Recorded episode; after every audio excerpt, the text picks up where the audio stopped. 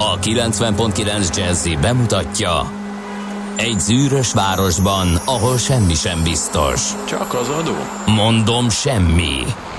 Ahol a kisbefektetőket senki sem védi meg a tőzsdei kilengésektől, és a sikátorokban leselkedik a kíméletlen hozamgyilkos. Csak 4 férfin múlik a közbiztonsága. Hadnagy urak, merre vannak? A mindenre elszánt és korrumpálhatatlan alakulat vigyáz a rendre minden reggel. Kik ezek az állati nyomozók? 4 férfi, egy eset és egy nyalóka. Ács Gábor, Gede Balázs, Kántor Endre és Mihálovics András. Az íróasztal mögül pedig Profit kapitány diktálja a tempót. Humor, emberi sorsok, közönséges bűnözők és pénz. Egy különleges ügyosztály, a Gazdasági Mápet Show, minden hétköznap reggel a 90.9 Jazzin. De is figyelj, ne csak a bárányok hallgassanak. De miért? Ha nincs pénzed, azért, ha megvan, akkor pedig azért. Millás reggeli. Szólunk és védünk. Jó reggelt kívánunk, kedves hallgatók! Ez a Millás reggeli, itt a 90.9 Jazzy Rádión, január 9-én csütörtökön reggel 6:30 után 1 perccel indítjuk a műsort Kántor Endrével és Gede Balázzsal. 0630 20 10 909 az SMS, WhatsApp és Viber számunk, és hát kérlek szépen, Zsolt hallgatónk menthetetlenül beérte magát a koránkelő üzenetküldő hallgatók közé, mert hogy ma is 4:13 küldött nekünk üzenetet azzal, hogy jó reggelt, millások, Kelenföldön most kezd esni az ónos eső, van ám itt korcsolya pálya, írja. Egyébként érdekes. Ott tényleg jöttem át, és nem is vettem észre. Ugye? Érdekes. Tehát az a jégpáncél rajta volt az autón, amit le kellett vakarni, bár nem volt annyira masszív, hogy ilyen, tudod, az a kopogtatós, kalapálós feltörős, hanem így lehetett húzkodni lefelé. És ebből én is azt gondoltam, hogy majd veszélyes, csúszós lesz az út, ott a Balatoni út környéke, úgyhogy ilyen fékpróbázgattam, tesztelgettem, és nem csúszott meg, nedves, tehát mindenképpen vigyázni kell. Sőt, a legrosszabb, hogy lehet, hogy foltokban jelenik meg az ónos esőréteg, szóval nagyon óvatosan, és hát több helyről is írjátok, hogy csúszós. Például F a szerelmes futár azt írja, hogy jó reggel, Csepel-Gödöllő vonalon esik, és csúszós az út, lassú a haladás, ezt 5:06 küldte nekünk. És D-kartás is írt már, kis optimista, jó reggelt kartársak, Gödés Dunakeszi környezetben ónos eső tapasztalható, csak óvatosan kartársak. Egyébként még viszonylag kellemes forgalmi viszonyok között lehet közlekedni Gödről Pestre minden szakaszon, csak a Szerencs utcai lámpánál tapasztalható kisebb torlódás. 28 perc a menetidő Zuglóban jelenleg, ezt írta ő. Aztán ebben a pillanatban, bocsáss meg, Charlie Filippo üzenete csúszott be itt az üzenő falon, azt írja, hogy jó kis ónos eső már úgy hiányzott, úgyhogy csak óvatosan. Igen, tessék vigyázni. Benne is volt az előrejelzésekben, hogy lehet ónos eső, jegges eső és hószálingozás is akár. Igen, azért is lehet ez a kettősség, hogy van, ahol csúszik, van, ahol nem, ugye, mert úgy, már még tegnap az előrejelzésekben úgy hallottam, hogy az ország észak-keleti része, tehát ez a budapesti érintettség, ez ilyen, hogy éppen itt vagyunk a határon. Tehát simán előfordulhat, hogy van, ahol csúszós, van, ahol kevésbé.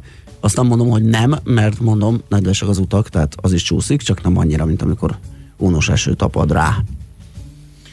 Na, kiket köszönthetünk a mai napon? Nézzük csak meg. Marceleket. Na, akkor ugye? Téged is. Jaj, de igen. Béna vagyok, hát erre nem készültem. Na mindegy, majd valamit kitalálok. Én is most szembesülök vele, tök elfejtettem, ugye hát ez a második nevem, tehát igazán nem vagyok vele úgy. GBM. Nem vagyok úgy vele képben én sem, meg nem is tartom. Nem is nagyon marcelezünk. Nem is nagyon marcelezik senki. Úgyhogy hát azoknak, akinek ez a rendes, elsődleges keresztneve, azokat köszönjük mindenképp. És a marsalokat kihagyod? Dehogy is, a szulejkákat és zulejkákat is. Megemlítjük, hontokat és alexiákat. Ha valakinek tábornok lenne a családneve, igen, akkor lehetne marsal a keresztneve. Az mennyire vicces. Igen. Tábornok, marsal. Vagy hogyha, mit tudom én, Usztyinov lenne a vezetékneve. Nagyon jó. Na, tehát akkor ők. És akkor születésnaposaink is. Sőt, hát esemény, hát 13 éve ezen a napon volt, amikor Steve Jobs bemutatta az első iPhone-t, amellyel, hát mondhatjuk, megreformálta a mobiltelefóniát. Előtte már ugye, ahogy szokás volt, terjedtek a különböző elképzelések a neten, hogy hogy is fog ez kinézni. A számomra legkedvesebbek azok a képek, amik ugye megpróbáltak az iPodból egy ilyen telefont varázsolni, valami olyasmi lesz, olyan fehér, és akkor lesz egy ilyen körgyűrű rajta, amit majd így le... De hát nem jött be, és arra szerintem senki nem gondolt, hogy az iPhone tényleg vitte az egész piacot egy irányba. Most már elképzelhetetlen az, hogy olyan mobiltelefonhoz, okostelefonhoz nyúljunk, ami nem egy ilyen teljes érintőképernyős verzió. Ugye még kitartottak és vannak talán, hát ugye vannak még régi készülékek, meg a Blackberry még kitartott jó ideig. Sőt, azt hiszem, talán újra rendelhető most, ugye van megint, ugye? Volt benne folyamatosság, úgy van ugye, hogy a Blackberry nem gyárt már telefon, tehát ez a klasszikus, igen, azt hiszem a Nokia-nak, és most már ez a konstrukciója, ugye a márkanév azért ér annyit, korábban ugye ez sokkal szebben csillogott, mint most, hogy mindig vannak próbálkozók, és akkor valami ilyesmi. Ennek van is valami neve ennek a konstrukciónak, hogy valaki gyártja, aztán valaki meg elnevezi. Úgyhogy vannak most is Blackberry-k. Na, akkor most jöhetnek a különböző. Nézzük akkor születésnaposainkat, kiket lehet kiemelni. Karel Čapek, cseh regényíró, drámaíró, elbeszélő publicista, 1890-ben született ő. Aztán nézzük, várjál, megnézem a szerkesztői gyűjtést, hogy ő kire gondolt. 99 éves. Igen, az fontos. Keleti Ágnes tornász, a világ legidősebb olimpiai bajnoka. Isten éltesse őt. 95 éves lenne Lee Van Cleef. Igen. Lee Van Cleef. Természetesen az a Csá Tamás dal, az lehet, hogy megvan nekünk. Hát most megnézem, nem vagyok benne teljesen biztos. Egyszer behoztuk pont egy ilyen alkalomra, de lehet, hogy azóta eltűnt a rendszerben. Igen, a kiváló westernhős, többek között a maréknyi dollárért, azt hiszem. Hát meg a jó, a rossz és a csúfban, ugye a végén a klasszikus mexikói párbaj, ahol hárman állnak egymás mellett. És hát nagyon sok filmben nagyon karakteres fazon volt egyébként, és volt több olyan film is, amikor nem gonosz karaktert játszott, hanem egy kicsit ilyen gyanús volt, hogy ő most akkor egy mennyire lesz jó oldalon, vagy rossz oldalon, de aztán végül is bebizonyította, hogy ő mégiscsak egy jó fej. Úgyhogy, de én nagyon szerettem Lee Van Cleef-et. Na, aztán ki van még itt? Azt mondja, hogy 79 éves Joan Baez, akit szintén köszöntünk, és a 76 éves Jimmy Page-et is. 66 éves a friss... 76 éves Jimmy Page, képzeld el. Atyavilág. Repült az idő. Ennyi. És 66 éves a friss Prima Primissima díjas Dés László, akit üdvözölhettünk, ugye a díját adon. Hát nincsen sajnos benne ez a Csá Tamás. Igen, ez eltűnt a rendszerben, mondjuk így. Vicces volt pedig, igen. És akkor egy jó valami Jimmy Page. Jó, ezt nem is hallottam. Jó, hát akkor így nehéz lesz majd az első dalt megkomponálni, vagy beszerkeszteni, de hát azért majd megoldjuk. 107 évvel ezelőtt született Richard Nixon. Őrá is emlékezhetünk a mai napon. Tehát többek között velük együtt ünnepelnek azok, akik ma születésnaposok. És akkor még azt nézem, hogy esetleg van-e valaminek a napja ma. Mert hát ugye mindig minden nap valamilyen világnap, de képzeld el, hogy ma nincs. Úgy néz ki, mintha nem lenne. Ma nincs hát világnap. Nem jelenti azt, hogy dehogy nem. Azért, Panamában ma van a mártírok napja. Az lehet. Most ezt igen. Miért nem mondtad? Tényleg, bocsánat. A legfontosabb dolgokat kihagyod. Igen. Jó, és... szerintem ballagjunk tovább. Zenélünk egyet. Igen, jó? Elmondjuk az elérhetőségeket. Nem Lee Van Cleef lesz. Nem. 0630 20 10 909 SMS, WhatsApp és Viber szám ez. Különösen szomjazunk a közlekedési információkra, jelentésekre, meg bármi egyébre, ami eszetekbe jut, írjatok nyugodtan az alábbi elérhetőségeken. Zene után pedig jövünk vissza, folytatjuk lapszemlével a Millás reggelit. Következzen egy zene a Millás reggeli saját válogatásából. Music for Millions.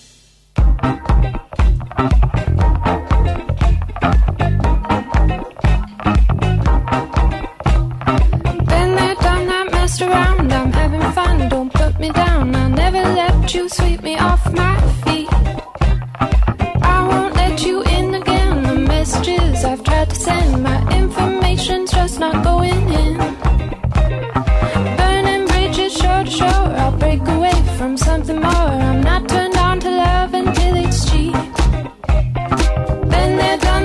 just around, I'm having fun, don't put me down, I'll never let you sweep me off my feet.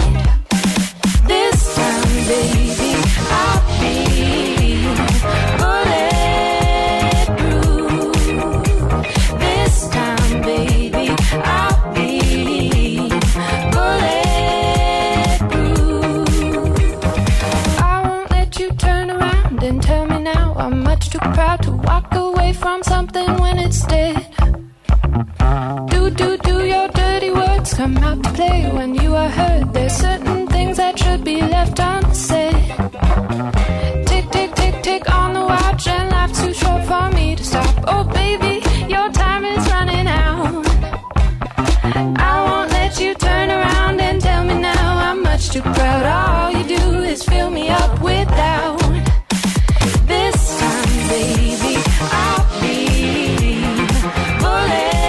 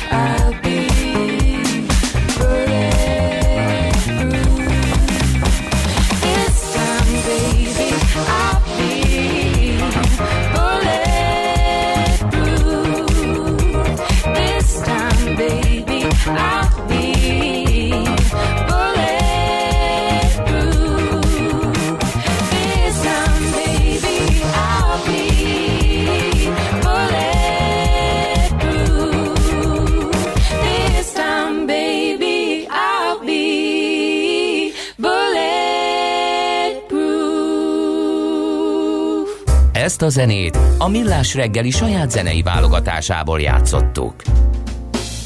Hát kérlek szépen, meggyőződésem volt, hogy a balt arcú az valami hazai magyaros kifejezés. Ja, ne. Lee Van Cleefnek a Wikipedia oldalán olvasom, hogy egy hatchet faced with piercing eyes. Hát hatchet faced, az biztos. Inkább az ilyen csákány arcú, egy kicsit azzal a nagy orral, karvaj orral. Neki is ez a szúrós, vékony tekintetű szeme. Eredeti nevén Clarence LeRoy Van Cleef volt. Igen. Egyébként holland felmenőkkel.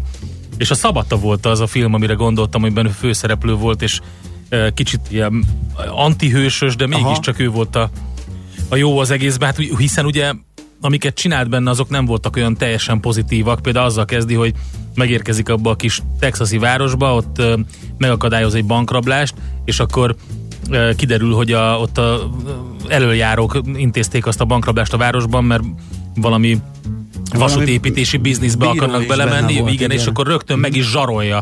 Tehát úgy kezdi, hogy meg is zsarolja a bírót, úgyhogy hát egy ilyen igazi jó spagetti western volt az annak idején. Nagyon kevés részletére emlékszem, és arra barátom. Igen. Barátom. Hát gyerekkoromban fú, de kemény címe volt. Hé barátom, itt van Szabada. Hát ez ráadásul egy trilógia jutott neki ebből, tehát igen, 3 részes. Igen, mert van a megint itt van Szabada. Nagyon komoly. Na jó, Lee Van Cleef. Na, akkor megnézzük, hogy mit írnak a lapok. A napi.hu azzal fog indítani, hogy azt mérlegeli, azt próbálja megfejteni, hogy kinyeri az EU-orosz szkandert. Ugye az Európai Unió vezetőségének változtatnia kellene az Unió Oroszországhoz fűződő viszonyán, ahogy azt Emmanuel Macron sokat bírált barátkozása jelzi is, de az még nyitott kérdés, hogy a másik fél hogyan viszonyul ehhez. Moszkva egyelőre az erőpozíciójából tárgyalhat.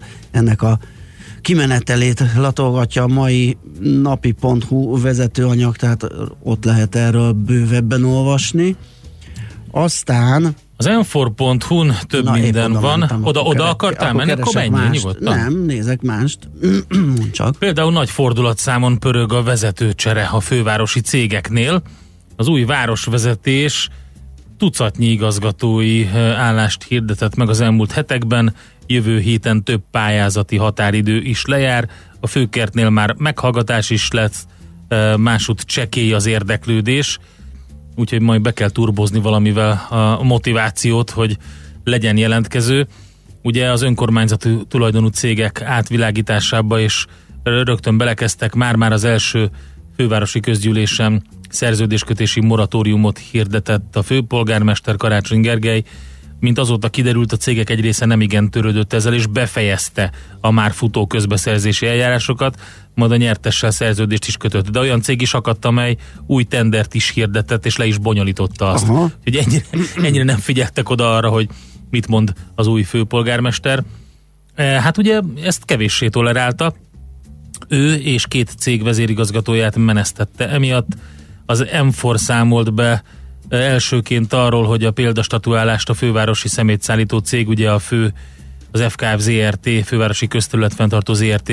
Vezérigazgatójával kezdték, és hát még számtalan ilyen információ van az önkormányzati tulajdonú cégekről, és hogy mi lesz velük. Hát kérdés, hogy ezt a tucatnyi helyet sikerül-e betölteni. Portfolio.hu-ra ugrottam kérlek szépen, és ott a ma reggeli vezetőanyag azzal foglalkozik, hogy azért még van devizaadóssága az államnak, devizakötvények, többek között dollárkötvény is, és ebből egy $800 millió, 250 milliárd forint értékben vissza is vásárolt a január végén lejáró dollárkötvényekből tavaly ősszel az államadósságkezelő központ. 3 hét múlva pedig le fog járni egy akkora tétel, aminek a kifizetési kötelezettsége $1 milliárd, de erre megvan a fedezet a kormány likviditási számláján, tehát ez nem fog problémát okozni. Összességében 2020-ban 741 milliárd forintnyi devizát kell törleszteni az államnak, ebből 534 milliárdot lejáró devizakötvények tesznek ki. Ez olvasható az AKK decemberben kiadott finanszírozási tervében. Ennek a részletei tehát a portfolio.hu ma reggeli anyagában. És én közben a G7.hu-t nézem, eltűnt a jogszabályok útvesztőjében a Békés Csaba felé vezető M44-es autópálya frissen átadott szakasza. Sem az ingyenes, sem a fizetős szakaszok között nem említik. Oh. Nem egyedi esetről van szó egyébként, mert hasonlóképpen vált kámforrá az M4-essé átépített 4-es út Ceglédi elkerülője is. Hát ugye érdekes, azt mondják, hogy úgy tűnik, hogy politikai szempontok alapján dől el, hogy hol kell autópályamatricát venni, és hol nem, írja tehát a G7. Nem olyan rég még úgy volt, hogy 2020-tól már ezen a szakaszon is kötelező lesz a matrica használata, ezt nyilatkozta akkor Mosóci László közlekedési államtitkár az M44-es átadásakor. Békés megyei matrica azonban azóta sincsen, és a Stráda nem lett fizetős. A közlekedésért is felelős Innovációs és Technológiai Minisztérium értékítélete azonban az önkormányzati választások után megváltozott. December 30-án már úgy nyilatkoztak, hogy azért nem kell a Tiszakürt-Kondoros szakaszért fizetni, mert még nem csatlakozik más gyorsforgalmi utakhoz. És akkor ezt vesézi ki a G7.hu. Még nem tudom, hogy miről szól, de a címe az megragadta a kíváncsiságomat. Hurkatöltő kerékpár és hangszerbicikli út a környezettudatossághoz. A 24.hu-nak a sokszínű vidék rovatában lehet erről olvasni. Hurkatöltő kerékpár, hát egy ilyen nagyon... Hát ez csodálatos. Egy ilyen jó hétvégét el tudnánk így tölteni. Te felpattansz, tekersz, én meg tartom a belet. Ugye, Bíró Szabolcs gépészmérnök... Ami a csövön kifér! Tekerjél, Marcel! Bíró Szabolcs gépészmérnökről szól a cikk, aki mindenféle olyan herkentyűt csinál, amit bakra, tehát kerékpárral lehet hajtani. Tehát egyfajta ilyen újrahasznosítás, energiatakarékosság, ilyen zöld gondolatok vezérlik, és hát a mozgás fontossága, meg az, hogy az mi minden másra használható. Itt van egy kép, például gyerekeknek autópályát hajtanak a kerékpár dinamók, mármint ilyen játékautópályát, de van ilyen agyagozó, korongozó állomás, ilyen lábműves játék. Nagyon érdekes elképzelés. Egyébként ez a hangszer, ez egy ilyen gramofon, amit kerékpárra lehet hallgatni, és akkor pörgeti a korongot, a lemezt, és szól a dal. Egy érdekes cikkre lettem figyelmes a BBC oldalán, ami érdekes módon a gasztrórovathoz is tartozik, de a gazdasághoz is tartozhatna, és ennek ellenére az utazás rovatba van eldugva, és arról szól, hogy Jachimovot mutatja be, azt a cseh kisvárost, amely feltalálta a dollárt.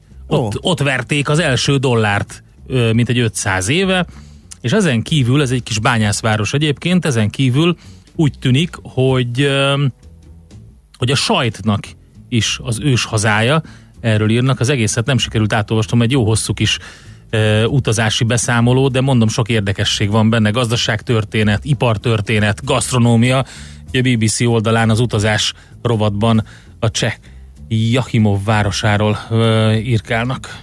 Te bocs, még a hurkatöltő... Na, gyerünk, a legjobb. Csak, ez egy szenzációs. Ott kezdődik, azt szoktam mondani a gépészmérnök, Bíró Szabolcs, hogy ugye előre ledolgozod azt a kalóriát, amit majd megeszel a az nagyon jó. Késztermékkel. De azt mondjam, de fele annyi idő alatt darál le vele az ember ugyanannyi húst, és kétszer annyi kolbászt lehet így megtölteni ugyanannyi idő alatt. Tehát még hatékony is ez tetszik nekem. Az eszköz. Úgyhogy, én, mint nagyon régi résztvevője a tengelici kolbásztöltő versenynek, figyelj, azt gondolom, hogy ez szerkezettel szerintem az... Odafele már megtölteném a sütnivaló kolbászokat. Igen. Na, akkor zenéljünk egyet, aztán megnézzük a tőzsdéken, mi történt tegnap.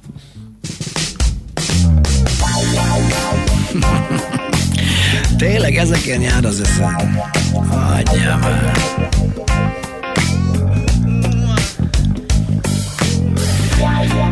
Most mit túráztatod magad? Nem, ezeket a droidokat keresed. Figyú. Egy almafa alá heveredtem, nézni, ahogy nő a fű. Almát rágok, hallgat a tem érdek. A pillanat jó ízű, felhőbb a macs alakváltó, úszik a tenger kéken. Kicsi felleg része a nagy egésznek, akár csak gyenge létem.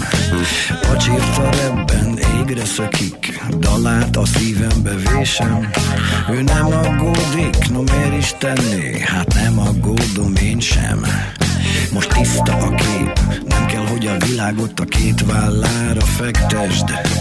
Add fel a harcod, babám, és gyere, csókold meg a vesztest. Give it up, kiss the loser. Give it up, give it up. Give it up, kiss the loser. Give it up, give it up, give it up. Give it up, kiss the loser. Yeah, kiss me, kiss me. Give it up, kiss the loser.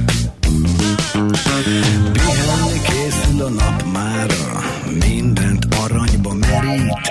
Aztán elnyeli a föld, nyomában az ég, csillagvásznat feszít. Rád gondolok, s arra, hogy nincs kín, ha itt a gyógyszer. Hallgasd a dalt, baby, give it up and kiss the loser.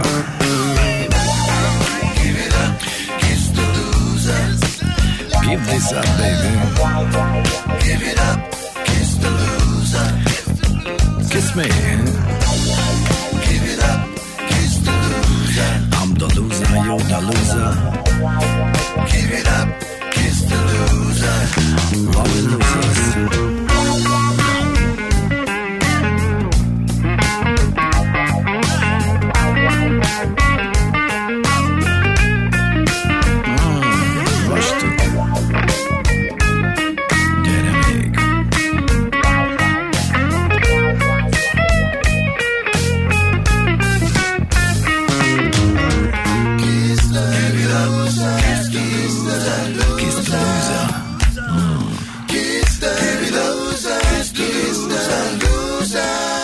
Kiss the loser, kiss the loser, kiss the loser.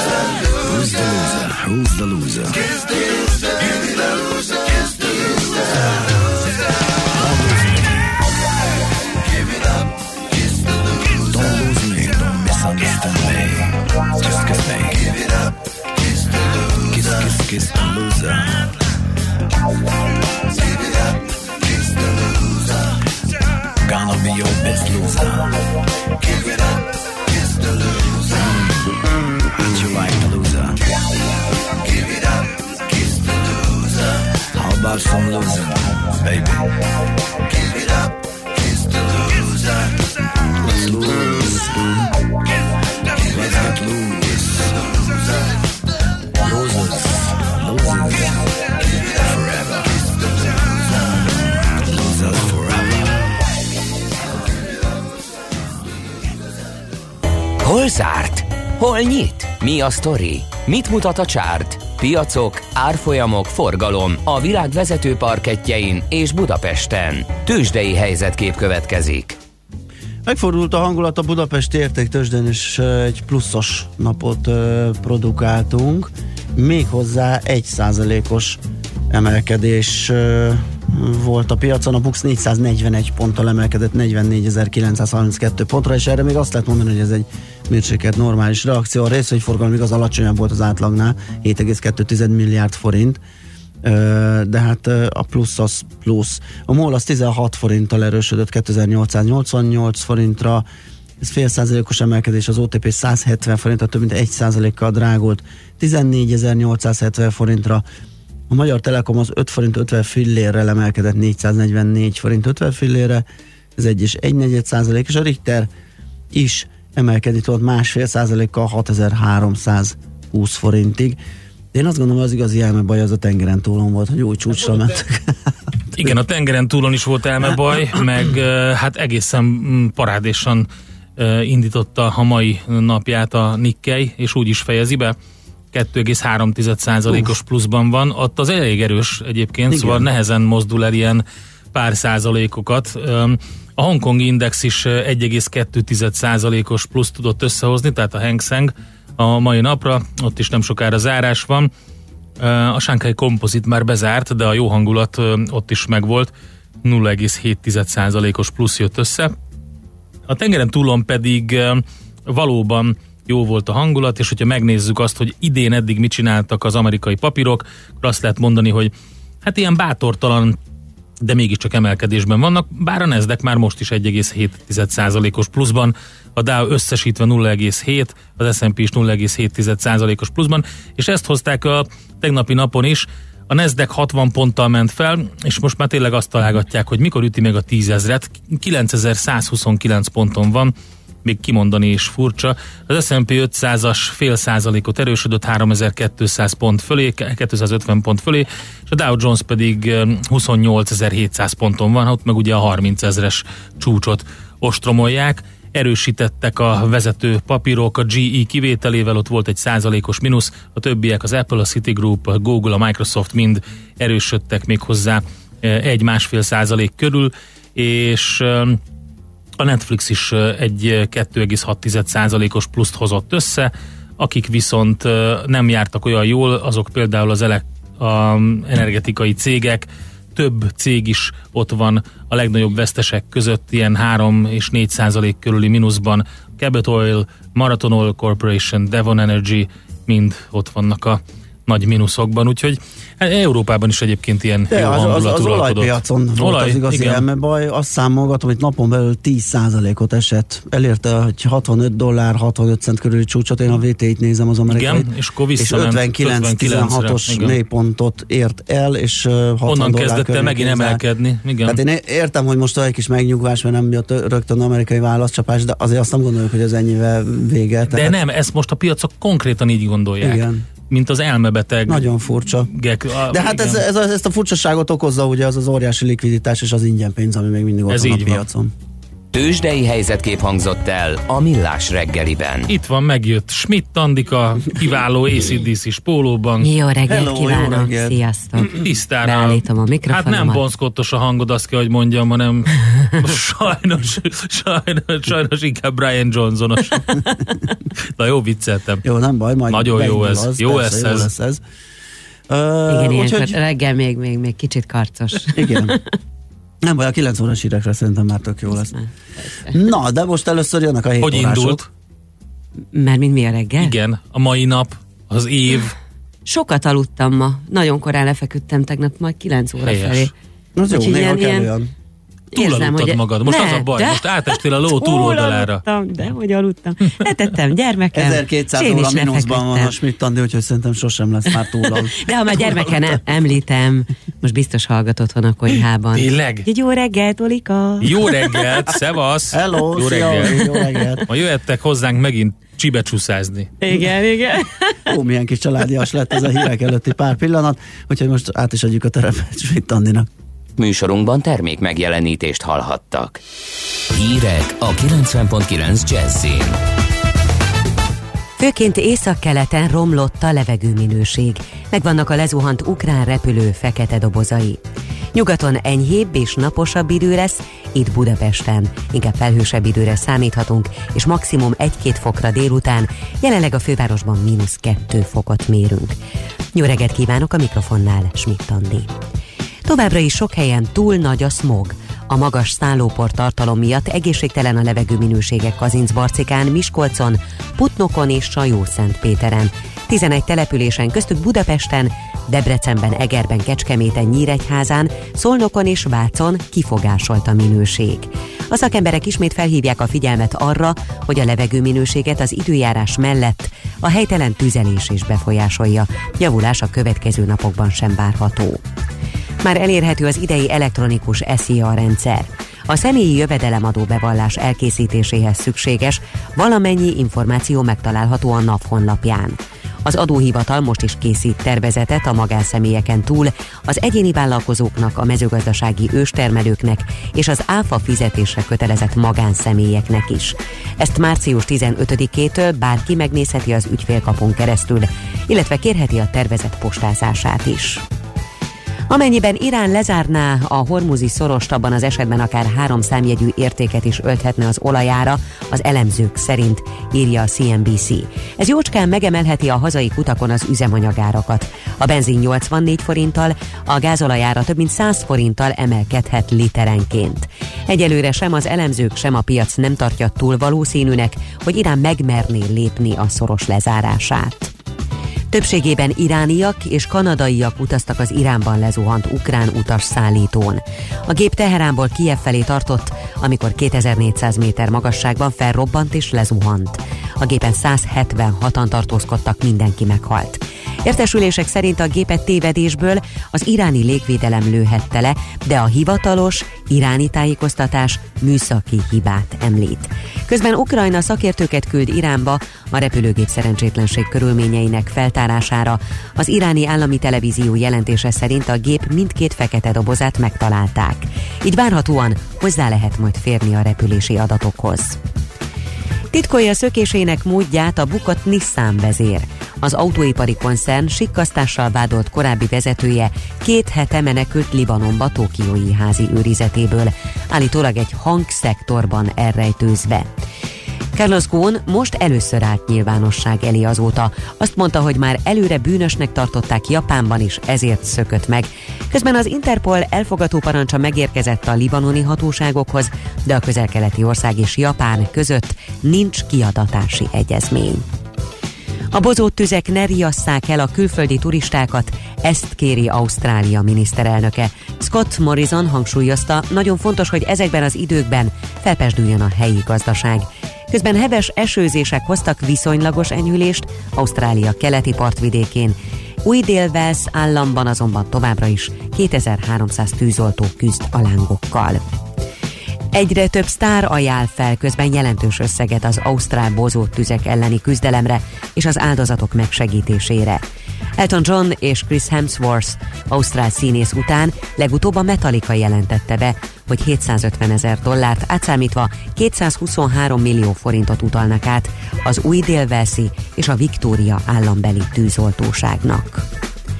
Változékony hideg idő lesz a folytatásban, északon, északkeleten, itt Budapest környékén is gyenge ónos eső, kisebb havazás is előfordulhat. Napközben itt a fővárosban maximum 1-2 fokot mérhetünk majd. A Dunántúlon lesz melegebb, naposabb idő, plusz 6 fokos csúccsal. A hírszerkesztőt Schmidt-Andit hallották, friss hírek legközelebb, fél óra múlva. Budapest legfrissebb közlekedési hírei a 90.9 Jazzin a City Taxi diszpécserétől.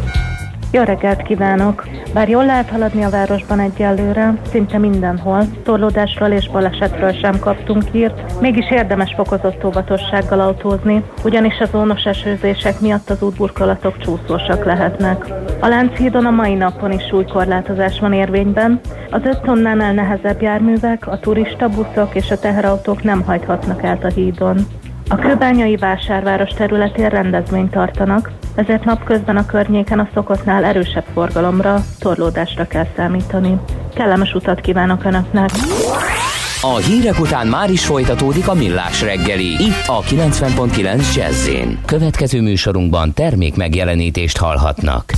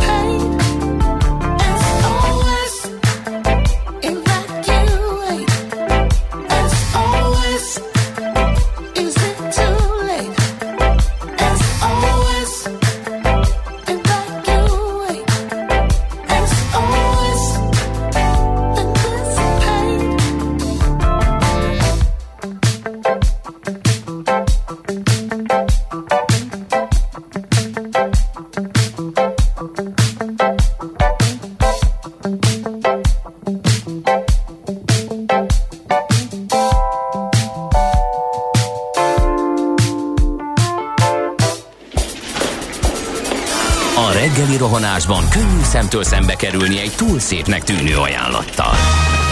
Az eredmény krétával körberajzolt tetemes összeg. A tetthelyen a gazdasági helyszínelők, a ravasz, az agy és két füles csésze és fejvállalakzat. A lehetetlen küldetés megfejteni a Fibonacci kódot. A jutalom egy bögre rossz kávé és egy olyan hozamgörbe, amilyet még Alonso Mosley sem látott. Millás reggeli, a 90.9 Jazzy Rádió gazdasági mápet show-ja. Vigyázat! Van rá engedélyünk! Szép jó reggelt, kedves hallgatók! Megyünk tovább a Millás reggelivel, itt a 90.9 Jazzyn. Csütörtök reggel van 7 óra 10 perc, január 9-e.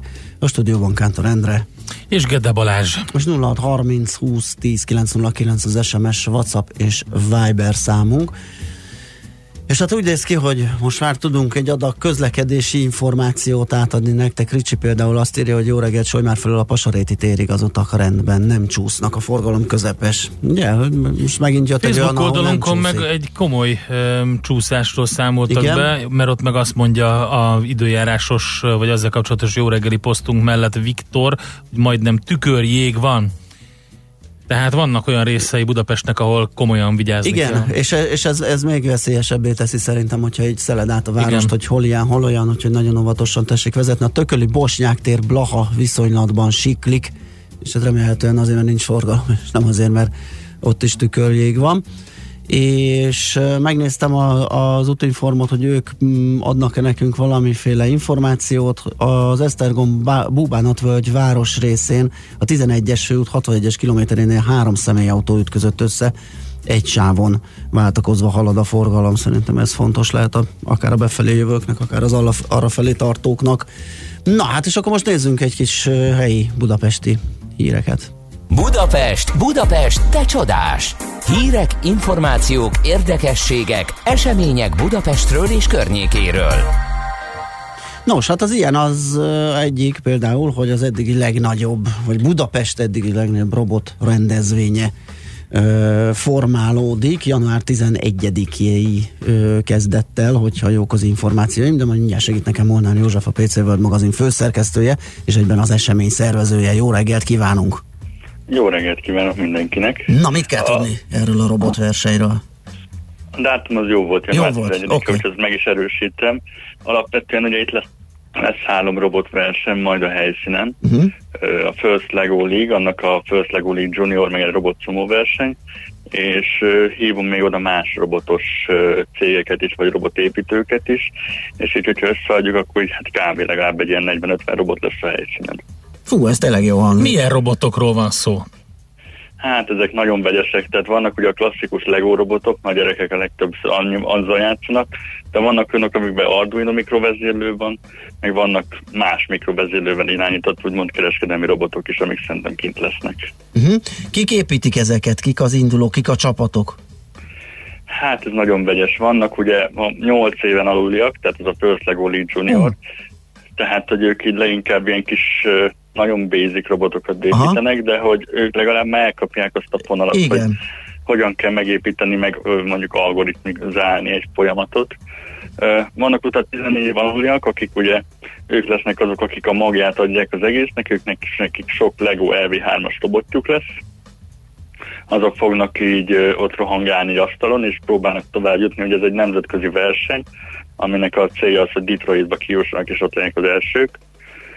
És a robotszumónál ott pedig maga nincsen életkori megkötés, tehát ott nagyobbak is lesznek, ott az egy nagyon látványos verseny, van egy kör, vannak a robotok, és akkor ki kell egymást lökni, tehát mint a szumóba. Igen, milyen megkötések vannak már a szumóban is, annak ilyen súlyhatárok talán, ilyen kategóriák, hogy itt ez hogy zajlik, hogy kell elképzelni? A robotszumónak nem én vagyok a szervezője, tehát azzal csak így korlátozottan tudok nyilatkozni, ők vendégeink. Én annyit tudok, hogy ott Legóból kell megépíteni magát, tehát nem lehet más alkatrész rajta, illetve hát szerintem egy szettet lehet felhasználni, de ezt lehet, hogy akkor ők mondják, hogy akár 2 szett is lehet benne. Világos. És nyilván a nehezebb, az könnyebben kilöfi a többit. És tehát vannak a világszinten olyan események is, ahol ilyen brutális dolgok történnek, hogy különböző flexekkel, meg mindennel felszerelt eszközök mennek egymásnak, hogy ilyesmi lesz itt. Hát, azt még nem, de egyébként sejtem, hogy melyikre gondolsz. Tehát Amerikában van egy egyetemistáknak szóló verzió is ebből. Tehát ott van az, hogy azok már nem is Lego robotok, hanem ott már speciális alkatrészekből építik meg. Igen. És ott mindig van ilyen, hogy meg kell venni a várat, le kell dönteni valamit. Azt majd szerintem valaki egyszer meghonosítja Magyarországon. Nálam még szerintem nincs meg az a bázis, hogy építsünk rá, hogy legyen elég csapat, hogy ilyen versenyt szervezzünk. Egyébként vannak robotfocik is, tehát nagyon sokféle robotverseny van a világon. Mi a nyeremény? Ugye említetted, hogy van egy lehetőség kijutni például Detroitba. De... Hát, igen? Alapvetően ugye ez egy államilag támogatott verseny. A két First Lego League verseny, és Hát a gyerekeknek kb. Az a legnagyobb nyeremény, hogy tovább jutnak, vagy valamilyen helyezést elérnek. Aha, értem. Tehát a First League League Junior, ugye a legkisebbeknek szól, ott igazából mindenki nyerni fog. Uh-huh. Tehát, hogy annak a egyedüli célja a motiválás. Aha, világos. Az, hogy pozitív visszajelzéseket adjunk, tehát ott mindenki nyer, a First League League Juniortól van az, hogy akkor már bejön az a kompetitív versenyhelyzet, uh-huh. hogy valaki tovább jut, mások meg nem, de alapvetően a fő nyeremény az a továbbjutás, tehát, hogy nem, tehát ilyen tárgyeremény az szerintem itt nincs is, az a robotszumónál van, de a robotszumó az pedig egy olyan bajnokság lebonyolítása, tehát ott pontokat fognak gyűjteni, és majd a szezon végén lesz ott egy első helyzet, és ő azt hiszem például valami díjat kap, ami anyagi dolgot. Világos. Valamiféle selejtező előszűrés van, vagy itt van a megmérettetés, mindenki viheti a maga robotját, aztán vagy elér vele valamit, vagy nem? Hát ezek mind olyan versek, ahol előregisztrálni kell, tehát jelenleg most például a First Lego League-nek németek a szervezői, uh-huh. és például a németeknél regisztráltabb egy német szervezetnél, oda befizették a nevezési díjat, ami egyébként nem kevés pénz, uh-huh. és utána tudnak, ugye kapnak ehhez egy Lego pályát, amit tudnak gyakorolni, meg egy Lego robot is hozzá, tehát azért viszonylag a belépési küszöb az úgymond magas. Jövőre majd elvileg nem már német szervezés lesz, de mondjuk ez egy olyan dolog, amit még egyre nem lát senki Magyarországon, hogy ki lesz az, aki ezeket a robotverseket fogja szervezni.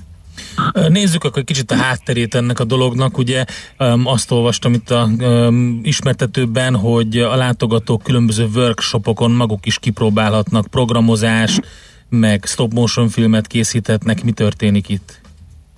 Igen, eddig ugye a First Lego League versenyek azok már szerintem 10-valahány éve vannak Magyarországon, és a legtöbb esetben ez mindig úgy történt, hogy egy gimnáziumban összegyűltek egy aulában a gyerekek, és egymás között versenyeztek, és azt nem látta senki.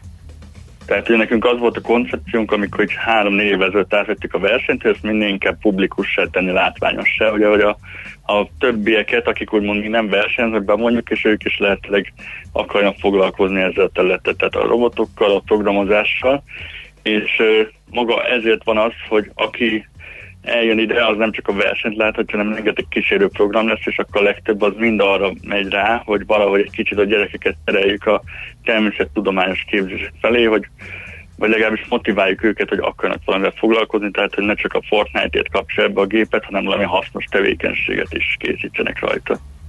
Nagyszerű. Jó, hát sok sikert a lebonyolításhoz, tehát akkor január 11-én 2 nap múlva indul a buli. Kíváncsian várjuk majd az eredményeket. Köszi, hogy beszélgettünk erről. Köszönöm, hogy itt lettem. Hello, szép napot. Sziasztok. Molnár Józseffel, a PC World magazin főszerkesztőjével, és hát ennek az eseménynek a szervezőjével beszélgettünk. Tehát a First Lego League és a World Robot Olympiád január 11, egyébként az Alternatív Közgazdasági Gimnázium épületében lesz, szerintem a neten utána lehet nézni. Nekünk a Gellért-hegy a Himalája. A Millás reggeli fővárossal és környékével foglalkozó rovata hangzott el. Következzen egy zene a Millás reggeli saját válogatásából. Music for Millions.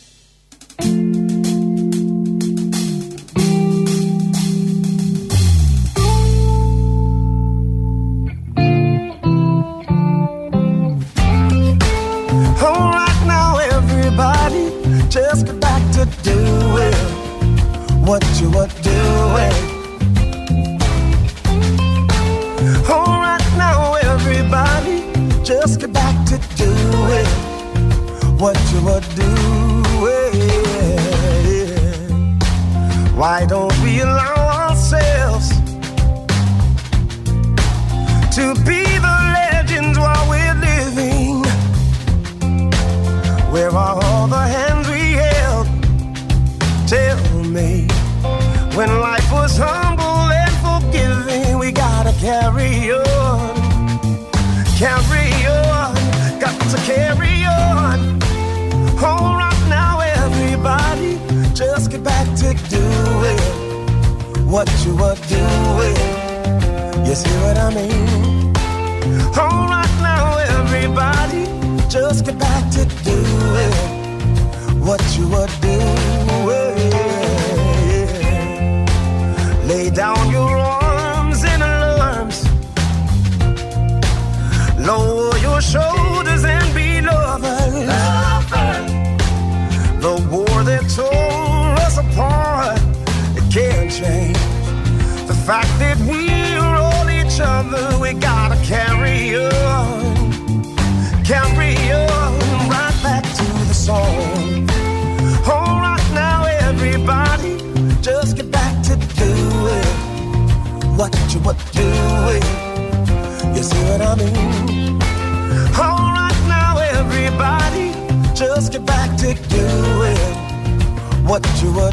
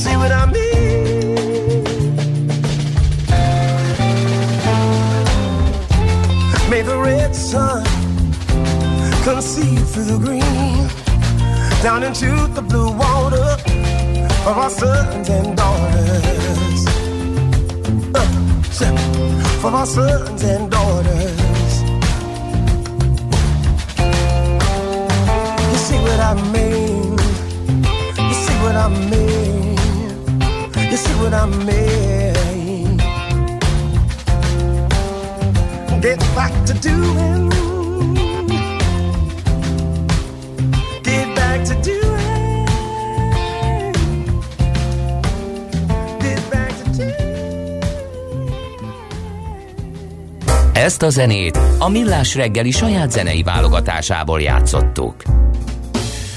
Melli kérdezi, hogy ma van Jimmy Page születésnapja, mondtuk-e már? Igen, megemlékeztünk róla. Aztán írja Krisz, hogy addig a hangja nem tud olyan lenni, amiért ne lennék oda és vissza, csak tartok tőle, hogy a véleményemmel nem vagyok egyedül, írja üzenetét Krisz. Aztán az Mogról jut eszébe a Redusnak az alábbi, azt mondja, hogy volt szerencsém tegnap Debrecentől kezdve Kvarda, valószínűleg Kisvárda, Miskolc, Kazincbarcka, Óz, Salgótarján, Eger, Jászberény útvonalon bejárnom ezt a vidéket, brutál komolyan született pestiként elsőre a gyerekkorom salajkás kesernyés és széntüzelés illatát véltem felfedezni hihetetlen koncentrációban, tényleg elképesztő mértékben, ha ott laksz, nincs kinti teregetés, nincs menekvés, egyébként meg Megyeri híd, Szolnok nedves, de jég nincs. Na tessék. Érje nekünk.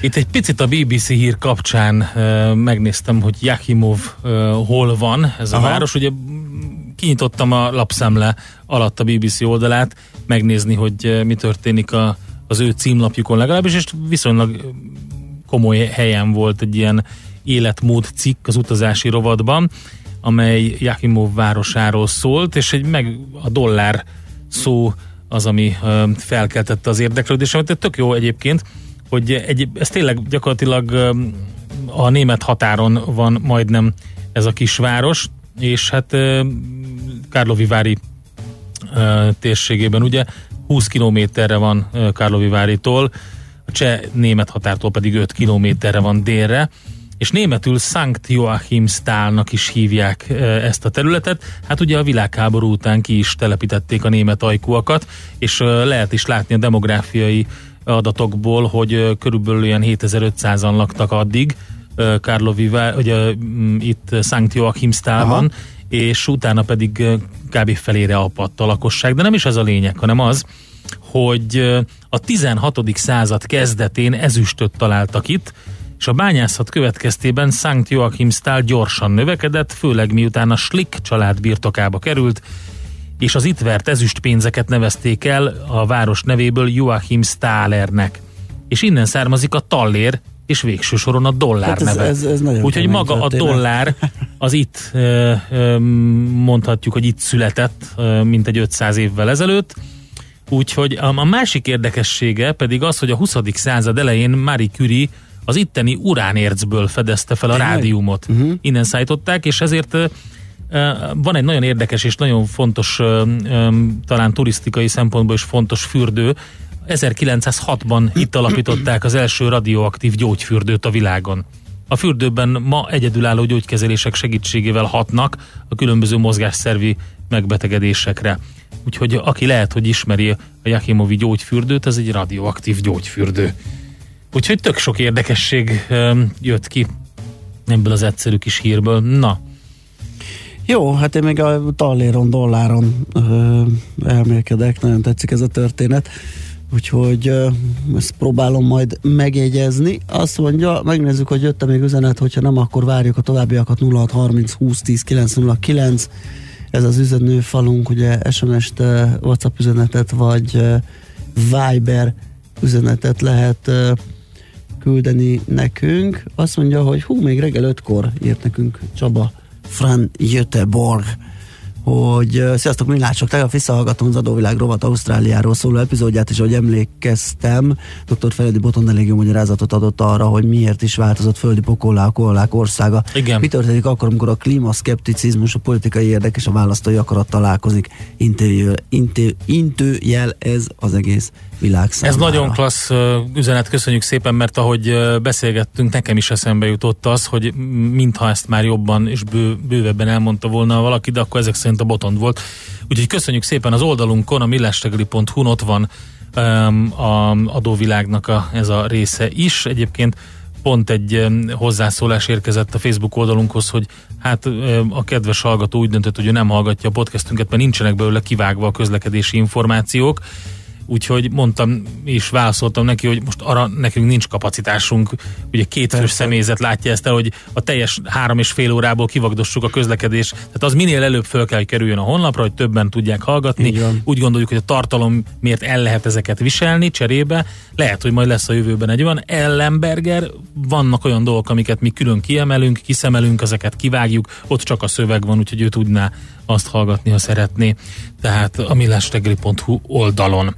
Na jön Smici, a legfrissebb hírekkel, információkkal, utána pedig jövünk vissza mi, és több minden érdekesség lesz. Például arról beszélgetünk majd Benedikt Károllyal, a Dunahouse marketing és PR vezetőjével, hogy a Dunahouse európai viszonylatban is markáns piaci szereplővé akar válni. Egy lengyel akvizíciójuk kapcsán, ugye most rögtön azzal kezdték az évet, hogy felvásároltak. Akvidáltak egyet, így van, egy lengyel. Utána pedig a stúdióban itt a G7.hu lesz nálunk Szentkirályi Balázs, a G7.hu Nonprofit Zrt. Vezérigazgatója, és Kastnyik Márton, a G7.hu főszerkesztője. Velük beszélgettünk az egész sztoriról, meg hát sok minden érdekességről.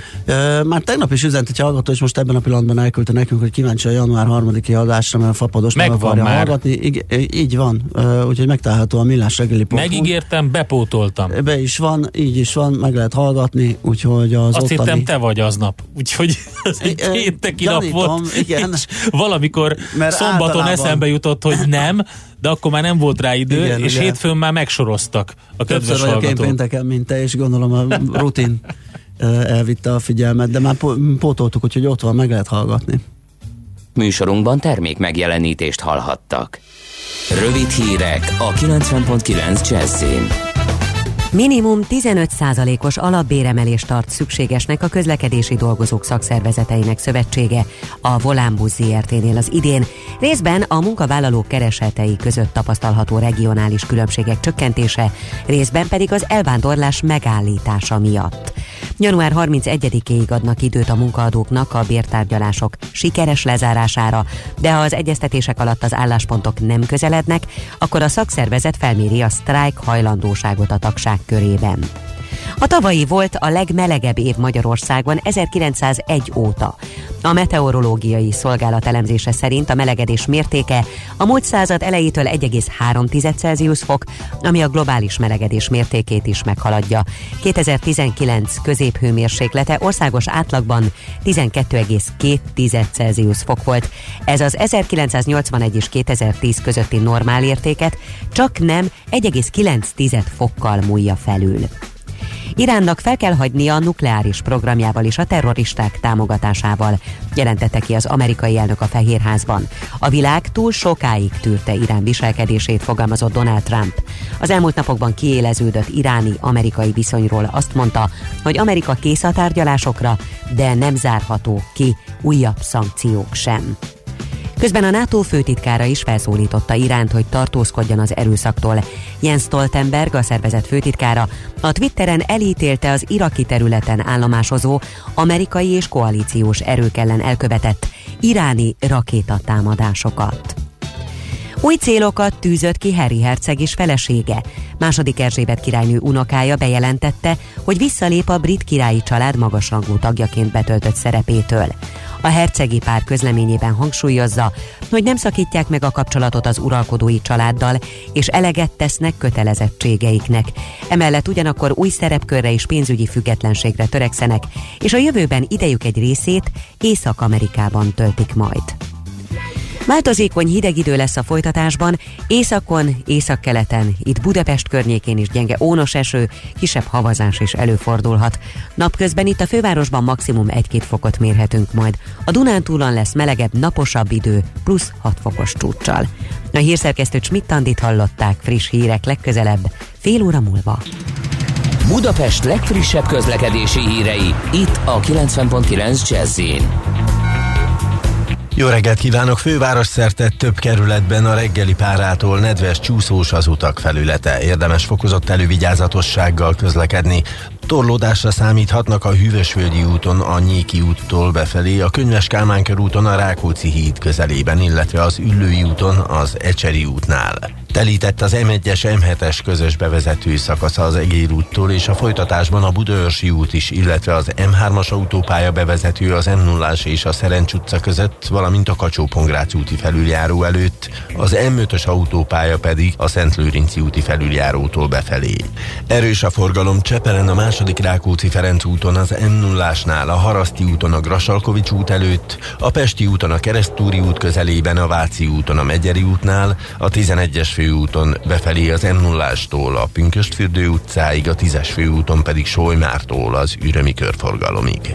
Varga Etele, BKK Info. A hírek után már is folytatódik a Millás reggeli, itt a 90.9 Jazz-én. Következő műsorunkban termék megjelenítést hallhatnak.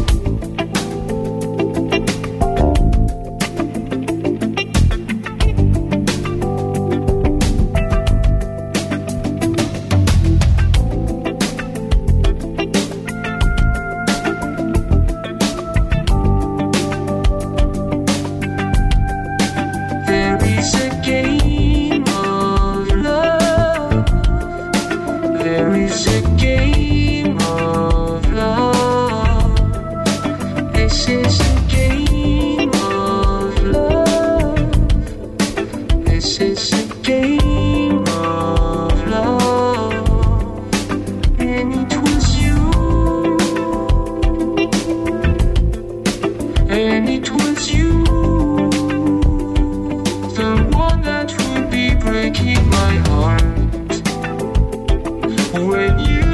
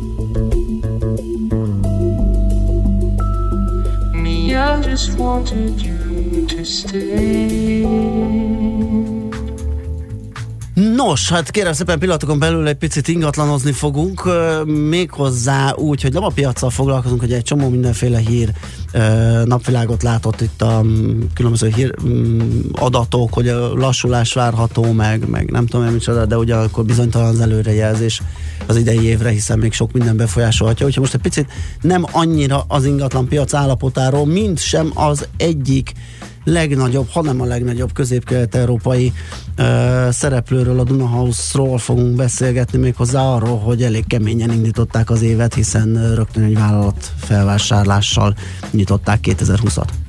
Érdekel az ingatlan piac? Befektetni szeretnél? Irodát vagy lakást keresel? Építkezel, felújítasz? Vagy energetikai megoldások érdekelnek? Nem tudod még, hogy mindezt miből finanszírozd? Mi segítünk! Hallgasd a négyzetmétert, a millás reggeli ingatlan rovatát. Ingatlan ügyek rálátással. Na szóval tehát a részletek, hogy a Dunahouse cégcsoport lengyel leányvállalata, a Metro House franchise megállapodást írt alá Varsóban az Alex T. Great, már maradjunk az ATG cég 100%-os üzletrészének megvásárlásáról, hogy ez miért lesz jól vállalatnak, mit várnak tőle, és egyáltalán mit jelent ez. Schilling Dániellel, a Dunahouse gazdasági igazgatójával beszéljük meg. Jó reggelt kívánunk! Jó reggelt kívánok, sziasztok! Üdvözlöm a kedves hallgatókat! Na hát ez a pusztán lengyel operációt erősíti, vagy így az egész cégcsoportnak egy jelentős lépés ez a bevásárlás? Hát alapvetően nyilván elsősorban a lengyel működésünket erősíti, ugye ez már a harmadik akvizíciónk volt Lengyelországban, az első 2016 márciusában volt az IPO évében, amikor beléptünk a piacra a Metro House megvásárlásával, ami már akkor is a legnagyobb ingatlan közvetítő volt, és azóta is ugye, folyamatosan bővülünk, és ugye ezt toldottuk meg 2018 novemberében egy hitelközvetítő, a Gold Finance megvásárlásával, amivel a legnagyobb független közvetítővé váltunk a lengyel piacon, és ezután most egy következő lépés az ATG-nek a a megvásárlása, ami méretében nagyságrendileg a Gold Finance-szel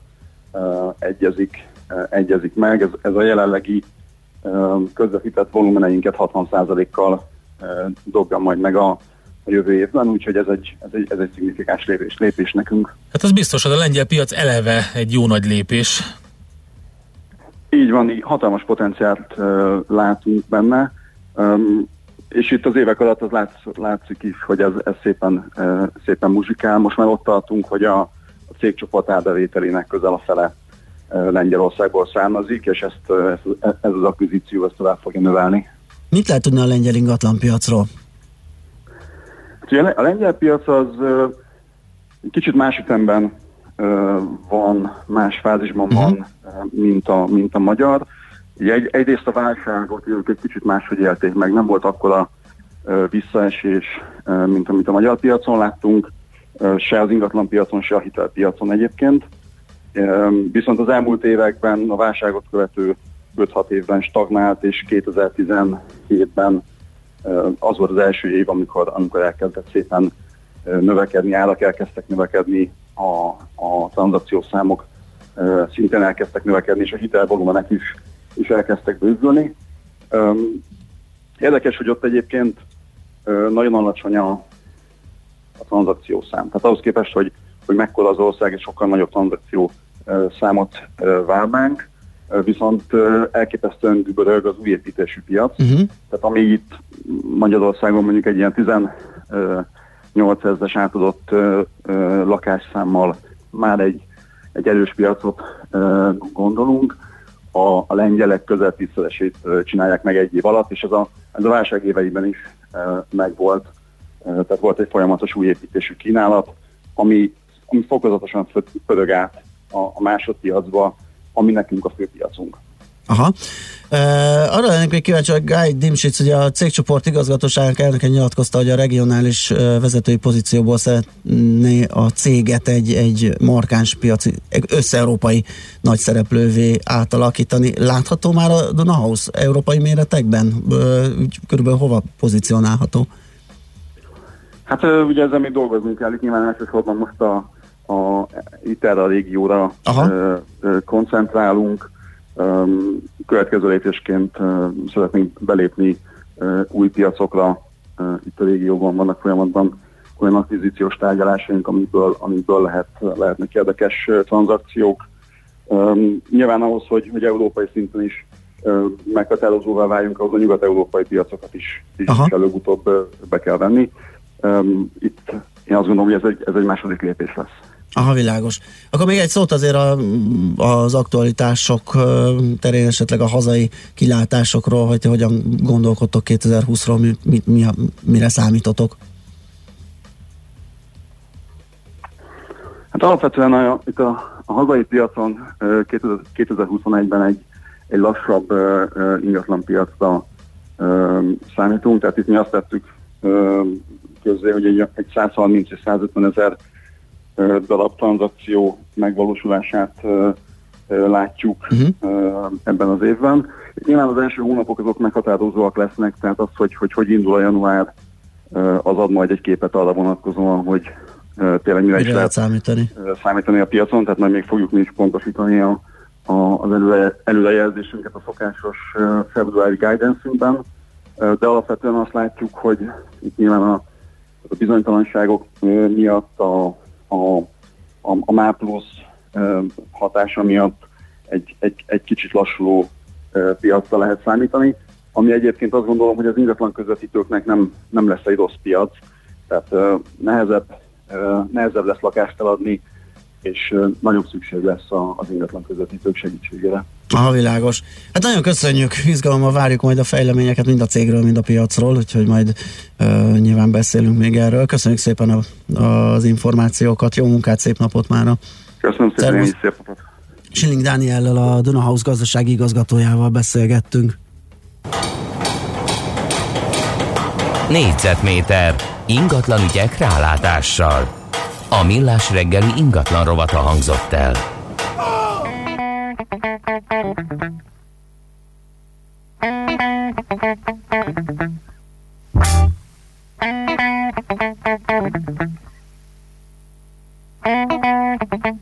Move your body, now stop, move your mind, 'cause in this space and time, there are more than Jews out there to shine, I mean hold it down, stop acting the clown, 'cause the things you do are cause enough to frown.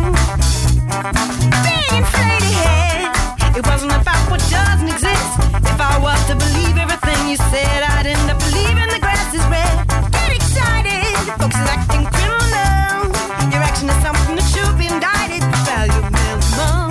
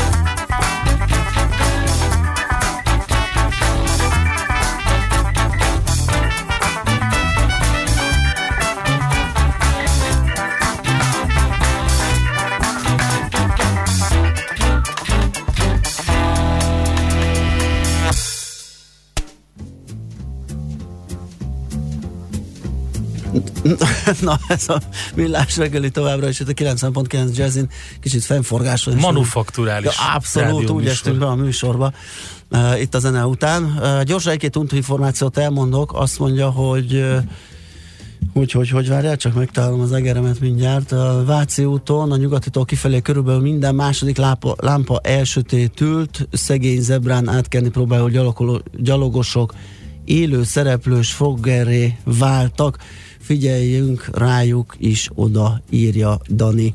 Aztán Ferihegyi a Vecsési lámpától 17 perc a Kökiig, teherautó az árokban, a sinek mellett Ferihegy 1-nél, de a forgalom megy mellette. Dr. Sisi írta ezt nekünk. Aztán van egy érdekes szumós üzenet. Igen, azt el szerettem volna olvasni. A robot szumóval kapcsolatban azt mondja, hogy kedves Millás, írja nekünk Dénes. Azt mondja, hogy a szumóban nincs súlycsoport, pont ez a lényege. Ősi aha. Japán sport, amit évek óta... Már amikor kimondtam, volt egy ilyen érzésem, hogy ezzel mellé... Ugye, igen, évek óta mongolok uralnak. Igen, figyelmetekbe ajánlom Enhót, aki sajátos lábfelszedős technikával oakolja ki a nálánál 40 kilóval nehezebb ellenfeleket. Ezt meg fogjuk nézni, hogy oakol. Hogy oakol Enhó. Nagyon jó. Okay. Köszönjük szépen ezt az üzenetet is. Köszönöm, két legkevésbé sem szumó testakatú vendégünk van itt. Szentkirályi Balázs, a G7.hu non-profit Zrt. Vezérigazgatója, és Kasnyik Márton, a G7.hu főszerkesztője. Sziasztok, jó reggelt! Sziasztok! Na hát megvalósult régi tervünk, hogy ide becsaljunk titeket a stúdióba, és élőben is beszélgessünk. Méghozzá nem is akármiről, hanem rögtön magáról a lapról, a G7.hu-ról. Meg hogy mi ez a G7.hu non-profit Zrt.? A cégről vagy a lapról? Tehát a tartalomról vagy a... Hát most akkor először a cégről. Először a cégről. Hát a tavalyi évünk, ugye amikor elkezdtük, akkor volt itt egy nagy beszélgetésünk azzal, hogy csinálunk egy ilyen explainer, egy ilyen magyarázó újságot, és nem tudom, a Kvarca mintánk, a Centrállal stratégiai együttműködésben. A tavalyi évünk az döntően a céges részen arról szólt, annak a annak a körbejárásáról. Most nyilván az anyagiak egyrészt, tehát ugye meg kell finanszírozni a működést. Van két nagyvonalú mecénásunk, aki támogat bennünket, ugye ezt amikor először beszélgettünk, elmondtuk, hogy 3 éven keresztül ez a periódus idén fog lejárni, tehát lényegben a jövő év arról szólt, hogy felkészüljünk arra, hogy lábra tudjuk állítani ezt a céget. Uh-huh. Mi egyébként a modell, ez furcsa, ez a non-profitság, meg az is, hogy az alapvetően amilyen tartalmakat írtok, közöltök, ennek mekkora egyáltalán az oldalnak a reklám és bevétel vonzó képessége, tehát hogy lesz ez a lábraállás, hogy lesz az önálló gazdasági boldogulás? Igazából folyamatosan kísérletezünk, aha, és egyébként egy ilyen nagyon izgalmas perióduson vagyunk túl, ugye nagyon sok trenddel szembe megyünk, egy nap 4-5 jól megírt cikket írunk, tehát egy cikkre vetített költség, aha, az nálunk viszonylag magas, nem szórjuk tele szeméttel az internetet, uh-huh, meg a Facebookot, tehát megpróbáljuk az olvasóinkat komolyan venni, megpróbálunk ilyen érthető újságcikkeket írni, és hát azért ez jellemzően nem az a piaci környezet, ami egy ilyet nagyon könnyen felkap, viszont azért azt is látjuk, hogy mondjuk az oldalon eltöltött idő az 10 perc fölötti, a címlapi látogatóinknak a száma egy héten az 27 000 környéken jár, tehát hogy van egy érdeklődés körül az újság körül, és van egy jó pár, jó néhány tucat vállalat, az az eddigi tapasztalatunk, uh-huh, akinek ez fontos, és aki be szeretne szállni ennek a finanszírozásába, a leginkább üzleti alapon. Aha. Tehát nekik érdekük ebben a szövegkörnyezetben megjelenni, mert hogy nincs olyan nagy hírzaj ezen az oldalon, ami kimegy, az mind minőséget képvisel. A nagy kérdés az igazából szerintünk az, hogy, és ez már kicsit átvezet az újságírás témaköre felé, hogy amikor az ember úgy ül le, vagy egy újságíró úgy ül le egy cikket írni, hogy azért valaki pénzt fog fizetni, az egy teljesen más mindsetet feltételez, mint amikor úgy ül le, hogy én most a közszolgálom, és valamit ki akarok deríteni. És hogy lehet ezt a kettőt úgy összeilleszteni, hogy az hiteles legyen. Tehát igazából ezzel... Hogy a kezdeti időszakban volt-e az a probléma, hogy alapvetően az internet népe arra szokott, hogy hát lényegében ez a villamoson vagy metrón való címlapolvasás, ugye, hogy az angoloknál megszokott, hogy úgy írták meg a címlapot, hogy meglegyen ez a kis rövid lead, vagy az összefoglaló, hogy hát lényegében ez a görgetés az ugyanez. És azért nálatok az volt a jellemző, hogyha megjelenik naponta 2, 3, 4, nem tudom, hogy legalábbis reggel, amikor az ember ránéz anyag, akkor ezek azért mélységeiben mennek bele. Ráadásul a felépítésük sem olyan. Tehát ez nem lehet úgy elolvasni, hogy elolvasod a címet, a címek is többször sok sorosak, mint egy egész mondat a cím. Szóval nem a megszokott tartalmat kapja ott, amit fogyasztania kell. Igen, mi ismerjük a Balázsral ezt a hozzáállást, mert az Indexben ismerkedtünk meg, ott volt a Balázs robotvezető még egy ilyen 5-6 éve. Igen, tehát ez tényleg megvan, hogy lehet úgy csinálni egy újságot, hogy akár nem is kell bele kattintanod a cikkbe, mert egyszerűen végigpörgeted a címlapot, és akkor úgy már rögtön tájékozottabbnak érzed magadat.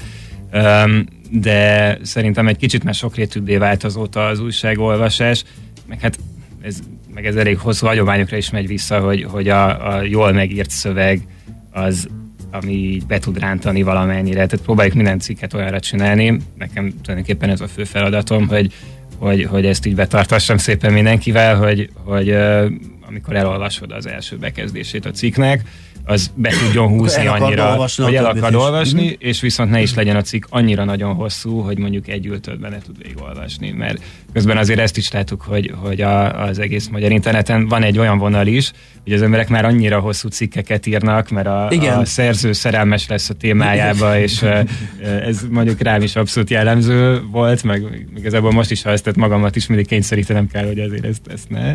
Hát igen, sokszor belefut abba, hogy egy kicsit olyan ismétlőssé válik az egész, hogy túlmagyarázza, túlságos, tehát igen, ez sajnos benne van. Tehát amit el lehet mondani egy tőmondatban, azt azért próbáljuk meg tőmondatban elmondani, de legyen informatív is, és mondjuk, hogyha egy ilyen 5-10 percet el lehet olvasni a cikket, az szerintem nagyjából az ideális, mert akkor nem érzem úgy, hogy elvettem időt az olvasótól. Oké, tehát ez egy kísérlet volt, ugye mondjuk így, legalábbis egy erős tesztperiódus, az mennyi ideig tartott? Vagy mikor mondhattok azt, hogy ez bejött? Illetve már ki lehet-e jelenteni? Vagy ki lehet-e jelenteni? Igen, én pont ezt akartam bedobni, ugye most az idei évnek a nagy kérdése az ez igazából, tehát hogyha mondjuk jövő egy év múlva ilyenkor ide leülünk, akkor erre szerintem sokkal pontosabb választ tudok adni. De közben azért olvasottságban, meg idézettségben én már egy ilyen fél egy éve érzem azt, hogy most már jó helyen vagyunk. Uh-huh. Tehát Tehát most már látom azt, hogy mondjuk amikor a többi újságban így felkelnek reggel, megnézzük, hogy mit kell szemlézni, akkor már ott vagyunk a térképükön, meg én a legelejétől fogva egyébként azt nézem tényleg, hogy hányan kattintanak rá a címlapunkra, mert ez az elején még nagyon kevés volt, és tényleg csak Facebookról, meg ilyen aggregátor oldalakról tévedtek el hozzánk az emberek, meg a 24-ről, meg ilyen helyekről, amíg még nem ismertek. Igen, tehát akkor válik olyan járóvá, amikor már direkt oda megyek, és elkezdem keresgélni. És ez egy nagyon lassú emelkedés volt, de most már az ilyen első hónapoknak a, nem tudom, ilyen 10-20-szorosánál járunk, és ez már egy ilyen jelentősebb mennyiségű ember.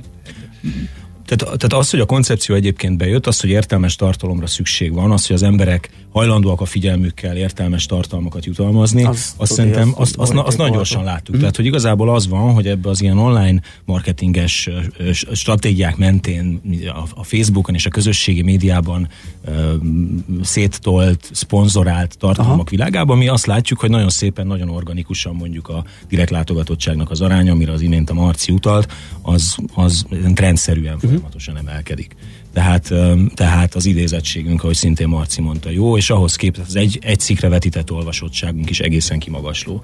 Tehát, hogy vannak ilyen nagyon szép számok, mindig az a kérdés, hogy az a piac, meg az a piaci környezet, és szerintem ezzel kapcsolatban nektek is van tapasztaltatok ugye a rádiózás miatt, az a piaci környezet ezt a hozzáadott értéket képes-e felismerni, és utána meghajlandó-e finanszírozni, mert nálunk a hirdetés mindig hát egy picit szponzoráció is. Vagy rutinból dolgozik ugye a piac, vagy pedig tényleg képes odafigyelni arra, hogy mi az, ami nem rutin, mi az, ami nem rutin feladat, mi az, ami más tartalom. Így van, és hát nyilván ez rajtunk is múlik, tehát mi kell elvigyük a piachoz azt az üzenetet, hogy itt lehet hirdetni, itt van egy, most például az idei januárnak az eddigi belső fejleménye az, hogy egy ilyen üzleti szerkesztőséget is megpróbálunk az egyébként körülöttünk eddig is mozgó és nekünk külsősként író újságírókból összerakni, hogy minél profibb színvonalon lényegében egy picit a PR-ügynökség piacára tévedve tudjunk olyan tartalmakat, olyan a hirdetőkkel közösen olyan koncepciókat kidolgozni, amik a G7-hez illenek, és megütik azt a szintet,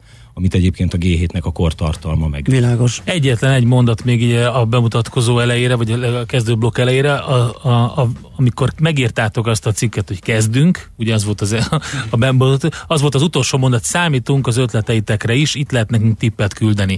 Szerintem ez a mérvadó mutató, hogy jönnek-e a tippek, mert hogy ha sikerül olyan engagementet kialakítani az olvasókkal, hogy beküldjenek dolgokat, akkor ott már lehet jó úton járni. Jönnek, és egészen meglepő helyekről, igen. Tehát az ország legkülönböző pontjairól és mindenféle helyekről kapunk, és teljesen különböző dolgokat. Tehát van, aki azt mondja, hogy fú, nézzetek már rá, hogy mi van a disznó helyzettel, mások meg az ilyen legbonyolultabb, ilyen tolvajlásos történeteket körvonalazzák nekünk, szóval kapjuk őket. És ha véletlenül egyet kihagytok, akkor van-e kitartó ember, aki elküldi minden hónapban? Nem olvastam, egyébként, a részletes. Igen. Egyébként érdekes. Van, aki minden nap ezt teszi. Ugye? Helyes. Ez fontos. Nem annyira. Vannak trolljaink, hogyha erre céloztak. A korábbi helyeken, ahol dolgoztam, sokkal több ilyen őrült levelező volt, szóval...